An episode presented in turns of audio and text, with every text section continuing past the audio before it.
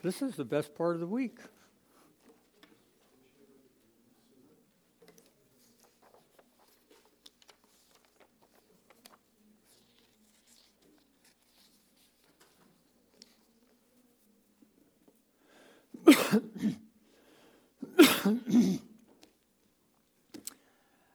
so you see the title in the in the in the bulletin called Momentary Christians. All right, so I want to read a little something I hadn't planned on reading, but the Lord laid it on my heart while we were getting things going.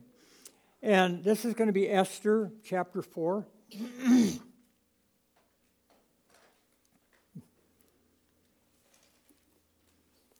in Esther chapter 4, Mordecai high priest at that time, or the priest at that time, told, speaking to Esther, and, and Esther's words to Mordecai, and, and he had gone back in a conversation. But Mordecai replies to Esther about what is taking place because there's been a, a, a proclamation that all the Jews are going to die.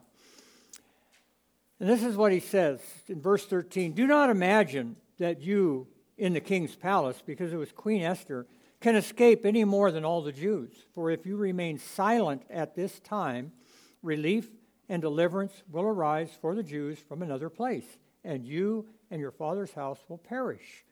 And who knows? This is for everyone in here. Who knows whether you have not attained royalty for such a time as this?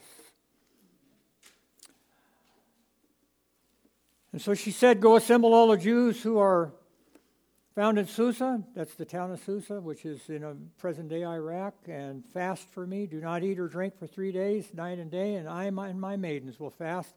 And thus I will go to the king, which is not according to the law, and if I perish, I perish, and if I am successful, then I am successful. Oh, thank you. I was just trying to figure out how I was going to do that.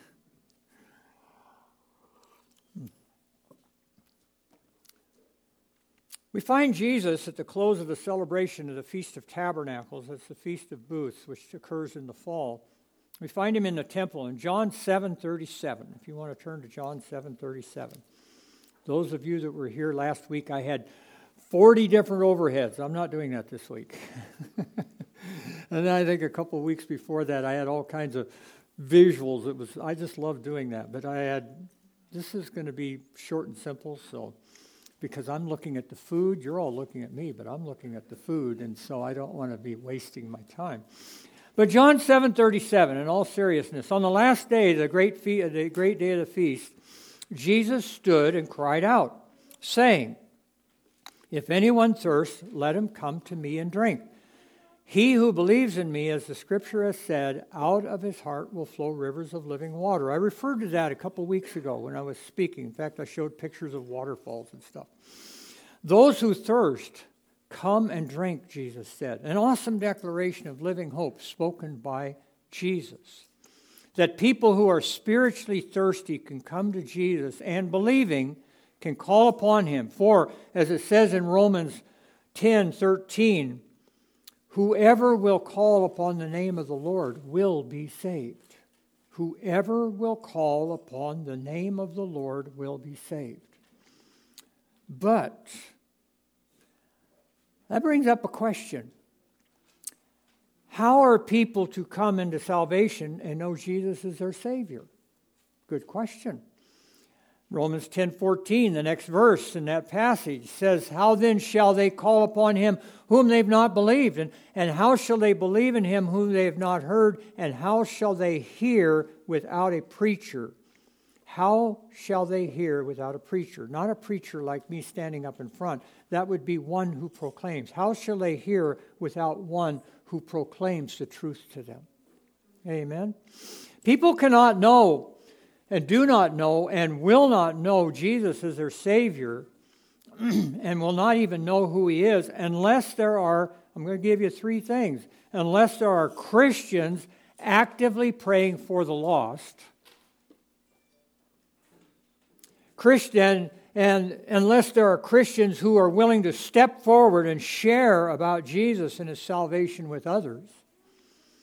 And number three, unless there are Christians who are willing to take the time to disciple another and show them the way to life in Jesus and his kingdom. That's really, some of you and over the years have thought about missions. That's really a mission mandate right there. Praying, stepping out, and willing to take the time to disciple. Amen.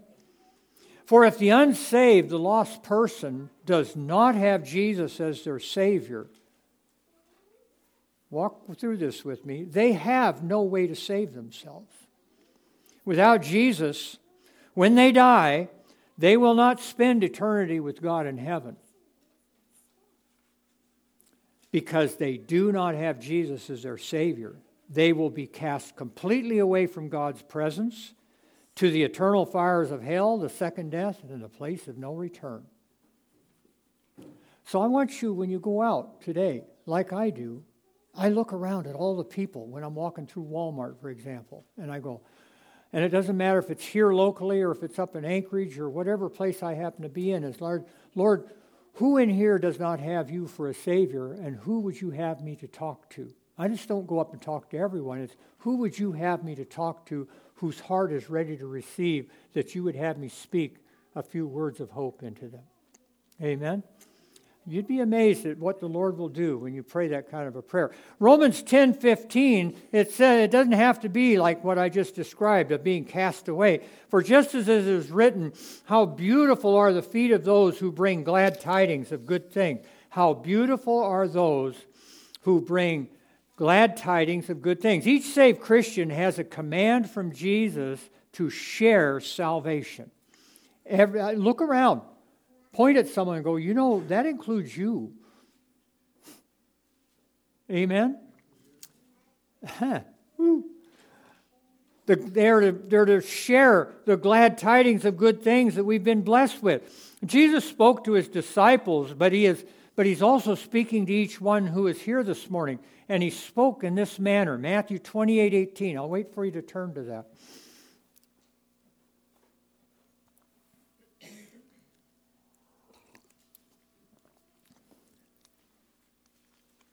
Matthew 28 18. this particular passage I'm taking out of the New King James because it's the, it's the most accurate translation of this passage. And Jesus came and spoke to them, saying, all authority has been given to me in heaven and on earth. Go, therefore, and make disciples of all the nations, baptizing them in the name of the Father, the Son, and the Holy Spirit, teaching them to observe all things that I have commanded you, and lo, I am with you always, even unto the end of the age. Amen. This is not just if you think about it and you feel comfortable with it and, and, if you, and if you have time and all that. No, this is go. You know, you can just picture Jesus going, Go and do what I'm telling you to do. I'm not asking, I am commanding. And considering he's already said, All authority has been given to me, he's the one that can do that. Amen? Jesus' command was spoken to all Christians across the ages, whether young, whether older, short time Christians who've just been saved or long time Christians who've walked with God, like, like a fellow I knew down in Portland at my mom's retirement home who had walked with the Lord for 85 years. Got saved when he was 15. He was almost 100 when I met him. And he was still reaching out to people and leading them to the Lord in that place. He never gave up. The only thing that he had a problem with is he asked me one day, he says, You're a pastor, aren't you? And I said, Yeah. This is a guy old enough to be my great grandfather. And he says, Well, me and a young lady here, we're kind of courting. This is George. He says, Is it okay that we've been holding hands walking in the hallway? He says, I don't, I don't want to offend God. I says, Well, how old is she, George? Well, she's a lot younger than me. I, am I'm, I'm almost 100, and she's about in her early 80s. I feel kind of like I'm robbing the cradle. I says, George, I think God's approved this one. It's okay. Just don't be spending any time in her apartment alone. Oh, no, I'm not doing that. but he was still on fire for the Lord. In fact, I ended up leading a lady who was in her late 80s to the Lord because of him and some others who were witnessing. Your friend, down there was the one that called me. And I'm going to tell you something before I move on with this. That lady I led to the Lord had never, ever been evangelized. She did not know Jesus. She owned no Bible. Nobody ever told her. Her family never knew the Lord, so she didn't get communicated. Everybody assumes that everybody knows Jesus. No, they don't. No, they don't. And so the moment that I'm going to be talking about I had a moment. What was your friend's name? Susan. Susan, Susan came up and says, just totally exasperated. She says, Henry, Henry, Henry. In fact, she attended church here a couple times, came up and visited Karen. She says, she says, we'll say Mabel. Mabel is ready to pray through. I says, what? She says, you got to come and help me. She says, I, I, she said, I'm interested in Jesus. I think I'd like to be saved. I said, great, let's go. Just like that. We went, got to talking with her, found out where she was at, we prayed through, and less than a month later, that lady died.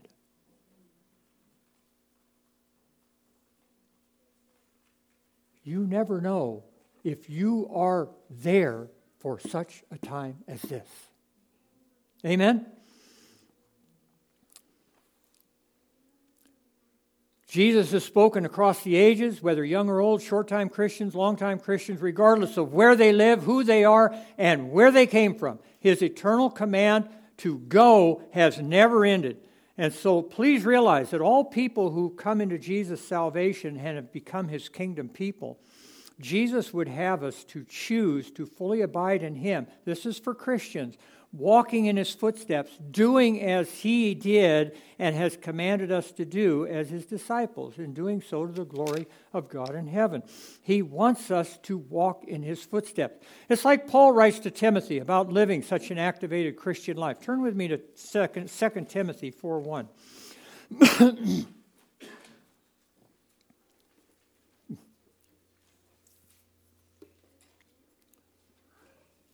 Timothy was doing what a lot of Christians do. He was starting to slide away. He was starting to be less intense and excited about his walk in the Lord. He was beginning to slowly, the devil has got a, a mighty, mighty way of, of slowly steering people off the righteous path by attractions of the world. And if you read in the New Testament, uh, Demas, who walked with Paul and helped him and everything, he fell away because of the present, this present world. Timothy was starting to fade in his walk. He was letting the circumstances of life get the best of him. And 2 Timothy 4:1, this is what Paul writes. Paul is near death. He's almost at that time about the martyr, the, the, the date that we talked about him being martyred this morning. He said, I solemnly charge you in the presence of God and Jesus Christ, who is to judge the living and the dead, and by his appearing in his kingdom, preach the word. This is proclaim the word. Be ready, that is prepared, in season and out of season. Reprove, rebuke, exhort, and with great patience and instructions do so. Let me, let me repeat that last, that last verse, verse 2. Preach the word, be ready in season and out of season, reprove, rebu- rebuke, exhort with great patience and instruction. In other words, in season and out of season, that means whether you feel good or not, whether you've got an issue going on inside your life or not. It's not about us, it's about God and His kingdom. When we let the things that are, that are stirring up inside of us begin to get in the way, we're raising that thing up as an idol before God. I don't care if you're hurting inside.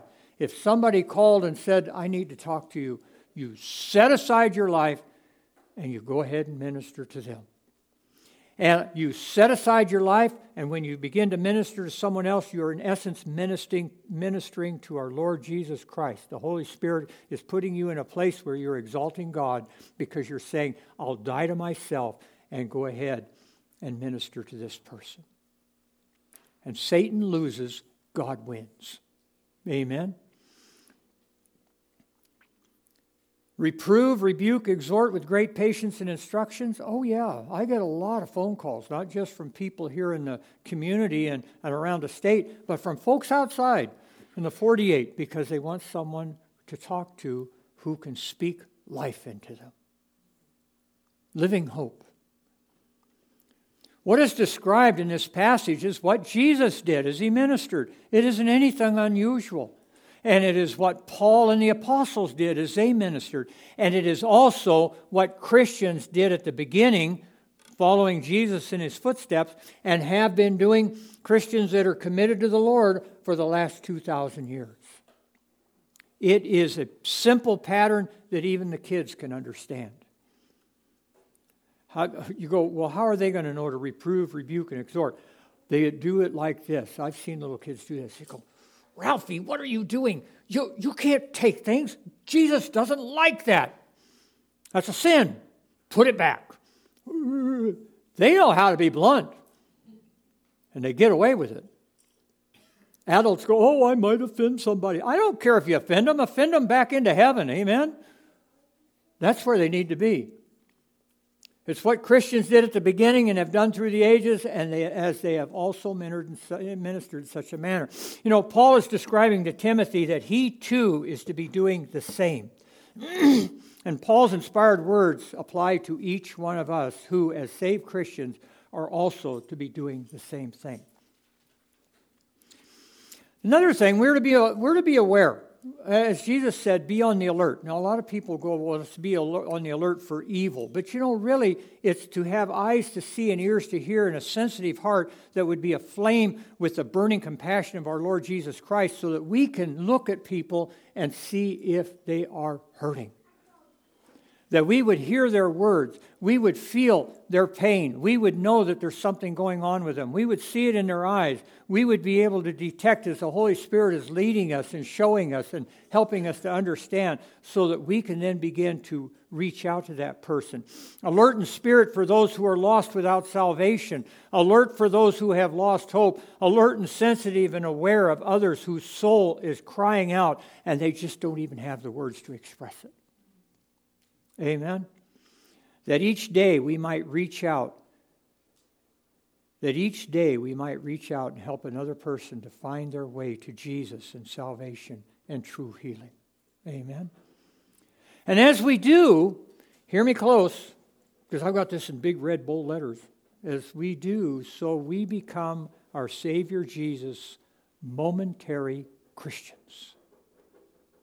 You go, what in the world are you talking about? Momentary Christian. Yeah, momentary Christian. That's me. I'm in for the long haul, but I'm also a momentary Christian. Okay? I, here's a good way to, here's a good example of this. If you've got a car that can do this, not saying that I have a car that can do this. Uh, but if you're driving along and you're cruising along and you go, you know, Lord, I really need to get around this slowpoke up ahead of me because they are just tying up all the traffic in the world. We've got 700 cars behind us and I need to get around.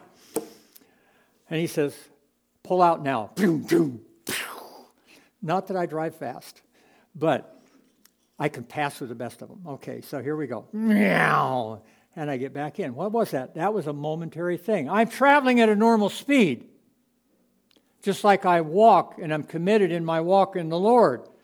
But then God comes along, the Holy Spirit, and says, I've got something I need you to do now. You're going to step out of your comfort zone because I've got something only you could take care of. You were born and created clear back by God when you weren't even a twinkle in your mom and dad's eye, and I brought you into being so that you could be here for this moment to speak into Rupert. Amen. And we think, oh, I don't have a life that's worth anything. Oh, yeah, you do. You might have that one thing the Holy Spirit has been orchestrating your life all the way up until you could step up and speak into that person who is now going to become an evangelist of evangelists and influence 150,000 people. Amen. Because you were willing to see them through into salvation. Your life is more important than you realize. You think, oh, I'm nobody, I'm nothing. Yeah, you could be that. That's what Satan will tell you. But if you're saved, you're a blood bought daughter or son of the living God, and He paid the price for you so that you could come into salvation and you could begin to live as a kingdom warrior for Him. Amen. That's who we are. You're not a nobody, you are a somebody in God's eyes. Don't ever let the devil diminish you Yes, momentary Christians, just as the Apostle Paul directed Timothy to be. A Christian who is always ready, in season and out of season, to minister as the Holy Spirit leads them. You know, Nancy and I discovered a most amazing truth. She, would, she had a lot of illness, and most people never knew that she was in terrible pain almost all the time and sick almost all the time. And so when she would get up here to, to minister and preach, say here at the congregation, she almost always was sick. But by the end of the talk and, and the ministering, she'd been healed up because she was willing to let God's hand be active and the anointing pour through her. When you feel awful, that's the time to go forward and begin to minister. When you feel like, well, I'm too sick to go anywhere or do anything, well, yeah, you could stay there and let the devil beat you up, or you could say, you know, I don't care, Satan. I'm going to go anyway. And if I die, I'll be in heaven. And if I don't die, then I will be blessed. And number three, I will be a blessing. Don't ever give the devil the opportunity. Step out. Become that one who seizes the moment, grabs hold, and doesn't let go. It says a Christian is who is always ready in season and out of season to minister as the Holy Spirit leads them. In other words, be ready, always ready, whether you feel good or not, whether you feel ready or not, whether you think you have the time or not. Do not listen to the devil tempting you with some excuse. Rather, they, be ready at a moment's notice to take the excuses and flush them as our Holy Spirit calls and guides you into and through some kingdom ministry situation that has been prepared solely for you. You've been given something to accomplish in Jesus' name to the glory of God so that you can become a testimonial for God to proclaim across the heavens. We need to realize our life is in God's hands, and He's always going, Ah, oh, I need you to do this. Don't back up this time. Go forward. I'm with you. Amen? Momentary Christians responding to the moment when called by our Lord Holy Spirit. Look at Peter and John as they powerfully demonstrated momentary Christianity. Turn with me to Acts 3 1. you all were born for such a time as this.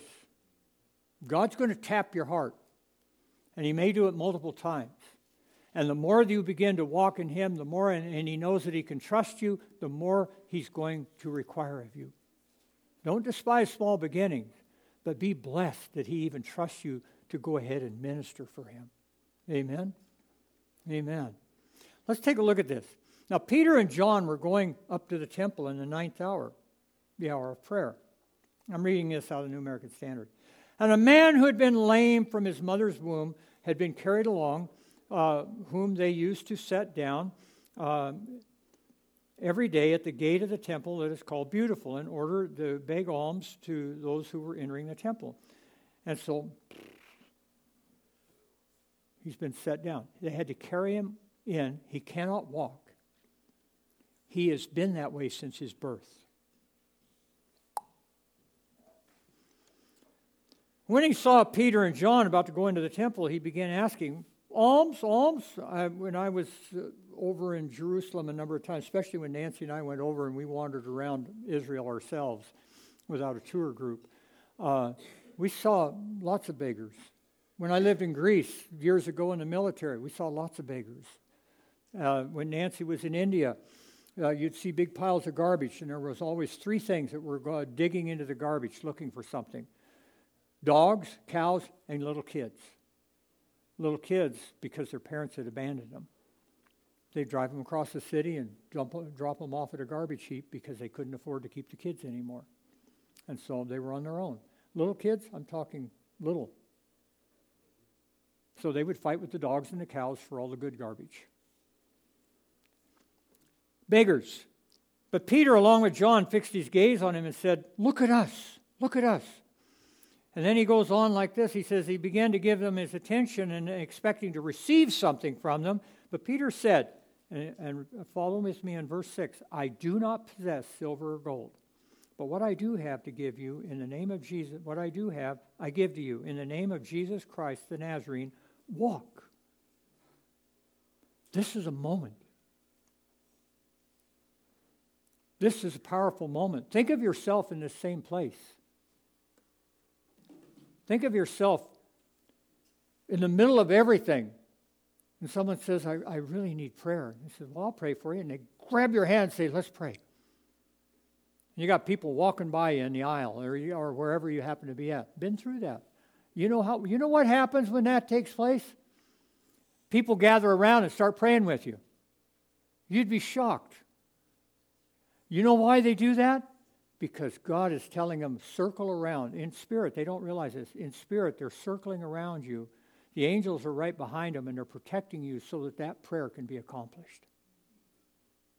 But if you hadn't done that, and you said, oh, oh, oh no, no, no, I'll, I'll pray for you when I, on, on my way home today. Who knows what would have happened to that person? The next person probably would have been faithful and said, Yeah, I'll be glad to pray for you. Somebody would step up. It should be us. And so, seizing him by the right hand, he raised him up, and immediately his feet and ankles were strengthened. You notice they weren't strengthened while he was sitting there. It was as they activated the prayer, the healing came forth. And as they began to walk in that belief, he got up, he was strengthened, and with a leap, see, my ankles are good. See, you guys didn't know but I probably should have been sitting on the floor. No, I'm just kidding. but with a leap, he stood upright, began to walk, and he entered the temple with them, walking, leaping, praising God. And all the people saw him walking and praising God, and they were taking note of him being the one who used to sit at the beautiful gate in the temple, begging alms, and who were filled with wonder and amazement at what had happened to him. Jesus proclaimed salvation and performed healing. Jesus' disciples through the ages have done the same, for they were ready they were ready for the moment when God called them. Whether in season or out of season, they responded. For they believed that if God called, hear me close, they believed that if God called, and I'm telling you what I think also, that He was with them and would see them through the ministry to completion. I'm not a healer. I don't claim to be a healer, but I can pray. And I have no problem praying for people for healing. Why? Because I have seen more healings than I can count when I was faithful to go ahead and pray for people.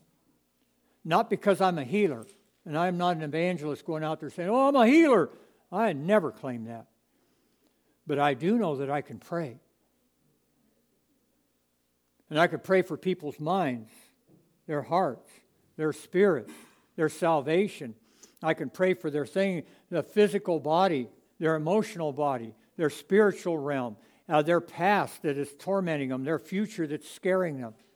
And all of those things come under the lordship of our Lord Jesus Christ and his blood. And I can begin to pray, not because I'm anybody special, but because if the Lord has put me there for the moment, I'm going to follow it through to the end. Because I know without any hesitation and trust that God will be with me. Amen.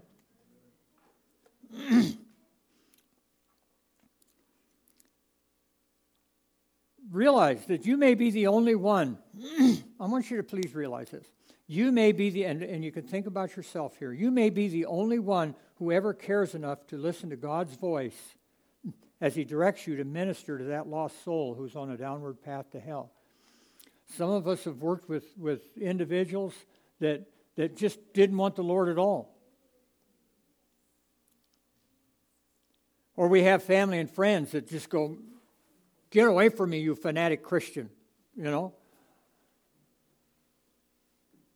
But even more, you may be the only Christian that person ever meets along the way in their life.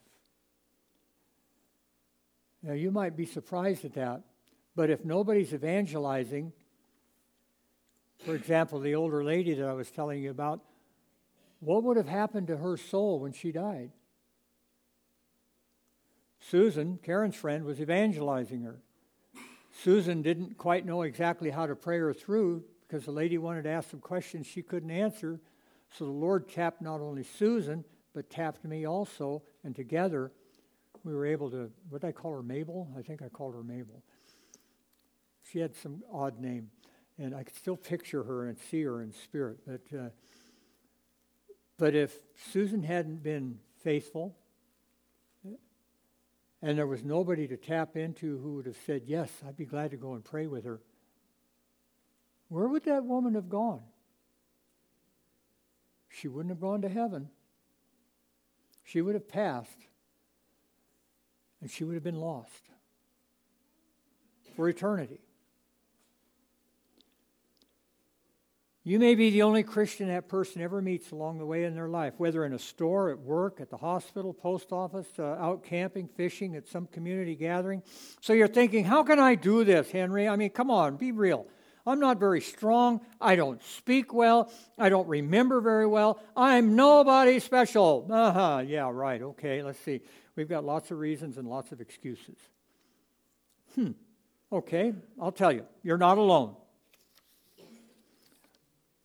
Those are all conditions many of us have had or have or maybe will have. If not all of us have had at some measure, even Jesus, our suffering servant, had reasons he could have used as excuses. I'm going to give you one of them Isaiah 53, verse 2.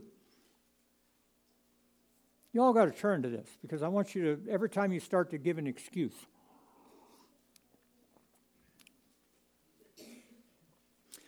So the first part of that verse says, So he grew up before them like a young plant and like a, like a root out of dry ground. This is out of the English Standard Version, and then I'm going to give you the New Living Translation.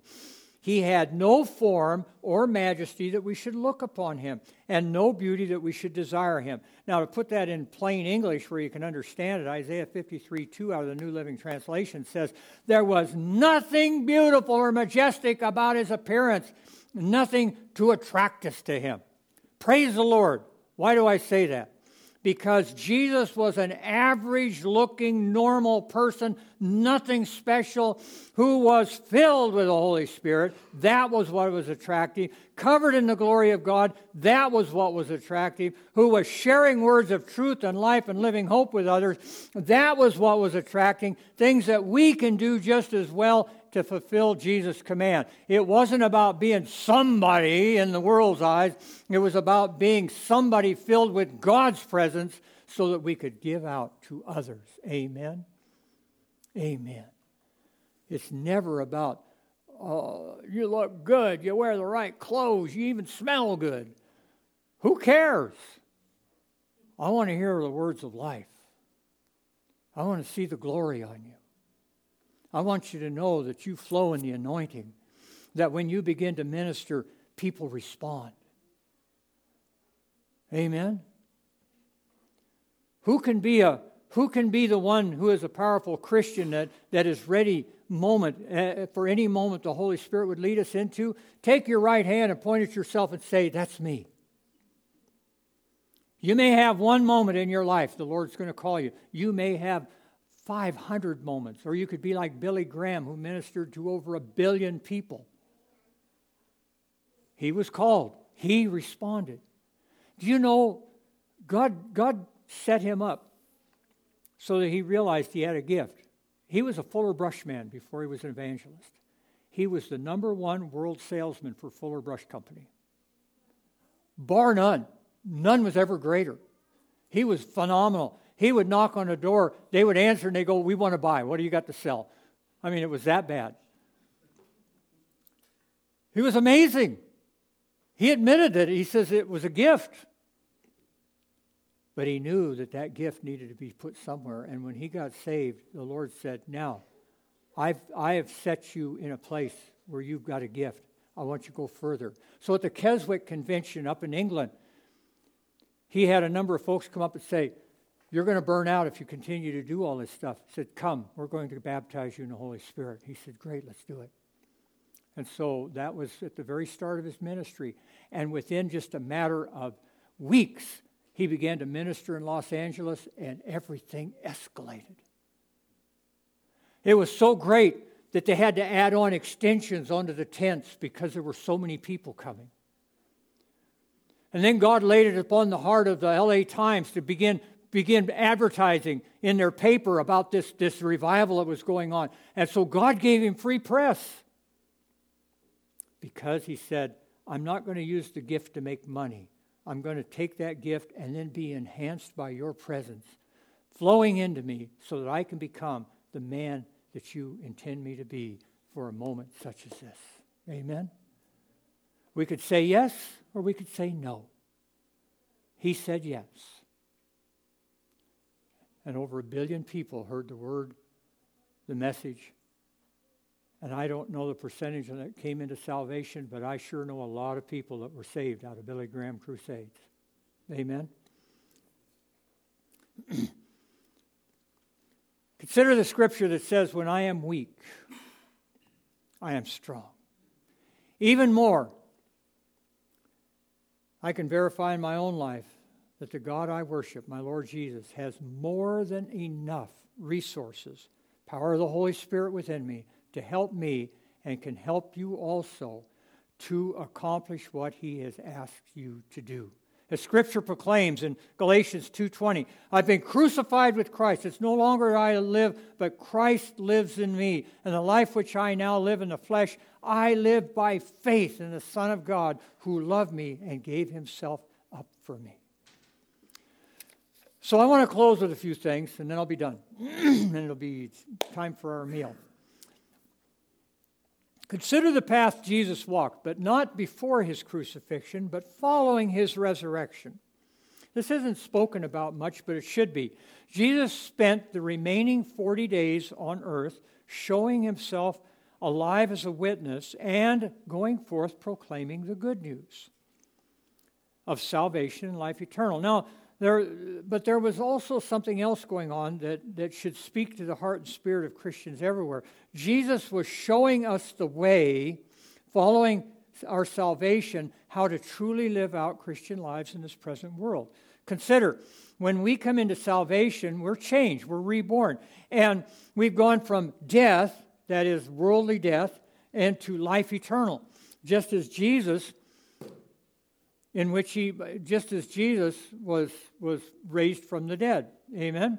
And so, as with Jesus, when he ministered 40 days following his resurrection before he ascended into heaven, so also each one of us, we too have a portion of time.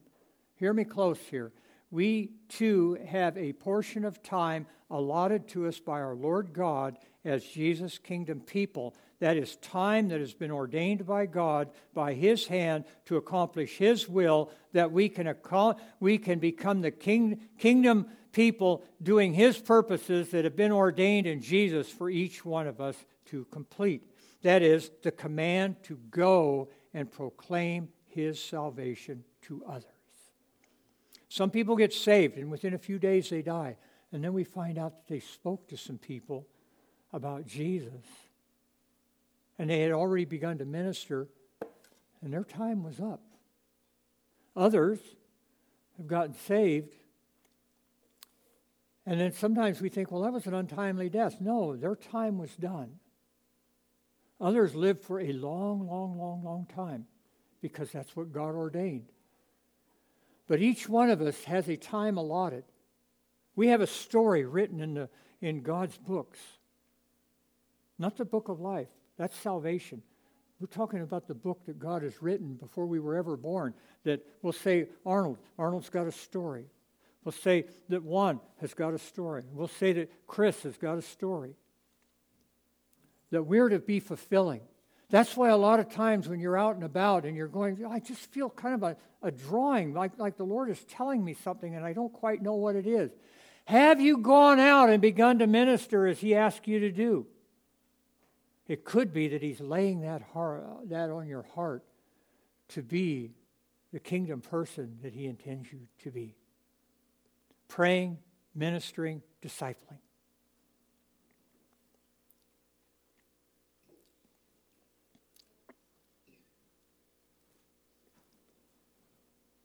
As we live out our life, we're always to be ready for that moment our Lord, Holy Spirit calls us to step up and accomplish in Jesus' kingdom service to the glory of God. Whether ministering to an individual or ministering to a group, it could be a family gathering.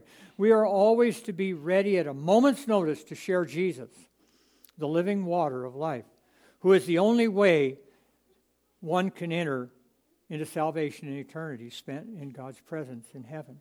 Hear Jesus' words. John 4:34. You can write this down. He said, "My food is to do the will of him who sent me and accomplish his work. Do not say there are yet 4 months and then comes the harvest. Behold, I say to you, lift up your eyes, look on the fields for they are already white unto harvest." The fields white unto harvest and God is stirring people up. He has placed a, a longing for eternity within our hearts, with their hearts, and, and they are hungry to hear about and receive the message of salvation. God has set everyone as an opportunity if we're willing to minister. For deep within their souls, they are desperately searching for the living water in Jesus, which we possess, as Jesus declared to his disciples that he sent out, a declaration that applies to each one of us. Matthew 10 7. As you go, preach, saying, The kingdom of heaven is at hand. Heal the sick, raise the dead, cleanse the lepers, cast out the demons. Freely you have received, freely give. Freely you have received Jesus and his salvation. And today, what I would say is freely give of yourself and become a momentary Christian. Be one of Jesus, be one in Jesus' kingdom who is prepared in season and out of season. That if the phone rings, you're ready to answer it. If something's going on, you're ready to respond. If you hear that someone's in the hospital, you're willing to go and visit them. If you, if you know somebody's hurting, you're willing and brave and courageous to make the phone call to ask them how they're doing and can I pray for you? And when you know that somebody's lost, you're going ahead and being bold and saying, you know, what happens to you if you die today? Well, turn back to dirt and go, yeah, your body will, your soul won't. Like I told my brother in law, and it was less than 24 hours before he died, I said, You die today, Jim. I said, You're going to hell. You'll be in the fires alone. You won't be with your buddies. I said, and you will be crying out, Why didn't I get saved? Well, I believe in Jesus, Henry. I said, Well, good. And let's pray through to salvation right now. And 18 hours later, he died. Best 18 hours of life he'd ever had. Jude 20 says, Build yourselves up in the most holy faith. This is being ready and prepared in season and out of season. Build yourselves up in the most holy faith, praying in the Holy Spirit, keeping yourselves in the love of God, waiting anxiously for the mercy of our Lord Jesus Christ to eternal life, that you may respond and be ready to respond at any given moment. That means if your life is a big mess right now because you're angry about something, or unforgiving about something, or worried about something, or trying to self reconcile some issue, give it to God. Give it to the Lord. Give it to the Holy Spirit. Why are you wasting your energy and time? Get yourself ready because you could, hey, I need you to go help somebody over here. That's the Southern Holy Spirit telling you it's time. I need you to get on a plane and fly away. Amen? I don't know who it's going to be that would knock on your door, but it could be anybody. And they could say something as simple I heard you're a Christian. Can you help me? Nobody else will listen. I rarely, rarely ever pick up hitchhikers, but I passed a guy. I was going this way, and he was alongside the road, and it was trying to rain. And I thought, well, hopefully somebody will pick him up because I'm going the other direction. So about 30 minutes later, I come back, and he's still there. And I thought, that's really strange. So I went ahead and picked him up, and he was heading up the north road. He says, Oh, I'm so glad you picked me up. And we started talking. Well, he knew who I was. And, and it was because of Robert Spillane, and they had eaten together, and Robert had talked about me down at this church, and he said, I'm going to come down there someday. He said, but he said, I'm glad you picked me up so that I could just talk to you. Divine appointment, huh? Momentary Christian. So we drove all the way up to up to Nikiski, and he'd stashed a bicycle, and I said, Well, I we can load the bike up and I can take it. No, he says, I just want to ride the bike. I've got some stuff here. He says, but thank you for giving me a ride. He says, nobody would pick me up. And, and it was pouring down rain. I mean, it was like, it was like, and he had bags there. It was obvious he just was heading back from the store.